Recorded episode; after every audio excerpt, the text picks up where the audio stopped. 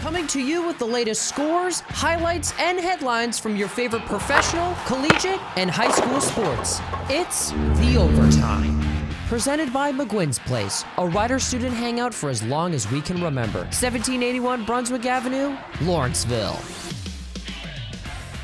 The Overtime is underwritten by McGuinn's Place. The start of the fall semester is here. Receive reduced admission when you flash your rider ID to party at McGuinn's, 1781 Brunswick Pike, Lawrenceville. Welcome to another edition of The Overtime. I am your host, Sean Harrington. Starting with some NFL news, welcome back to the NFL again for wide receiver Josh Gordon as Adam Schefter reports that he has been reinstated. Schefter also reported that the former Seahawk is eligible to play as soon as week four. Gordon submitted his reinstatement letter to Goodell in July, and the NFL Players Association gave its recommendation for his reinstatement. Flash turned 30 in April and is currently a free agent. Now for some injury updates heading into Sunday. Browns wide receiver Odell Beckham Jr. is expected to make his season debut on Sunday versus Chicago after tearing his ACL on October 25th of last year. Steelers wide receiver Diontae Johnson and Bucs wide receiver Antonio Brown have already been ruled out as Johnson suffered a knee injury in week 2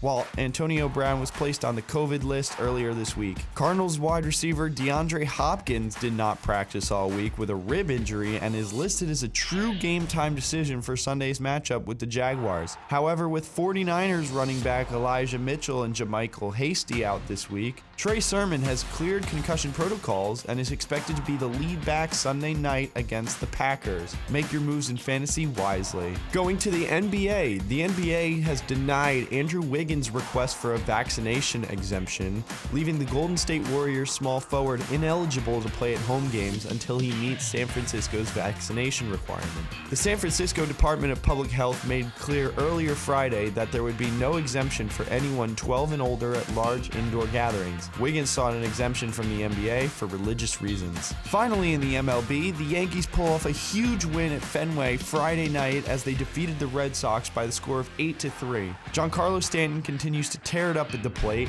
as he contributed four RBIs with the help of this three-run shot off of Nathan Eovaldi in the top of the third inning.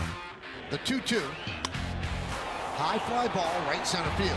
Gonna be trouble. That ball is gone. A three-run home run into the Red Sox bullpen. Stanton goes the other way, and the Yankees lead 6 nothing.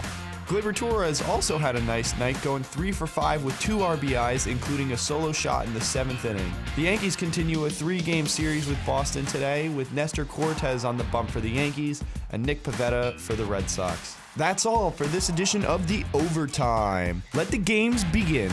Billiards, 80s classic arcade games, Giant Connect 4, Jenga, and more. Together with an ice cold bottle or draft, make McGuinn's Place the perfect summer hangout with friends. To find out more, like and follow McGuinn's Place on Facebook. Listen to the overtime every day on 1077 The Bronx Retro. Catch up on previous overtime episodes on your favorite podcasting platform through our website at 1077thebronx.com slash overtime. Touchdown!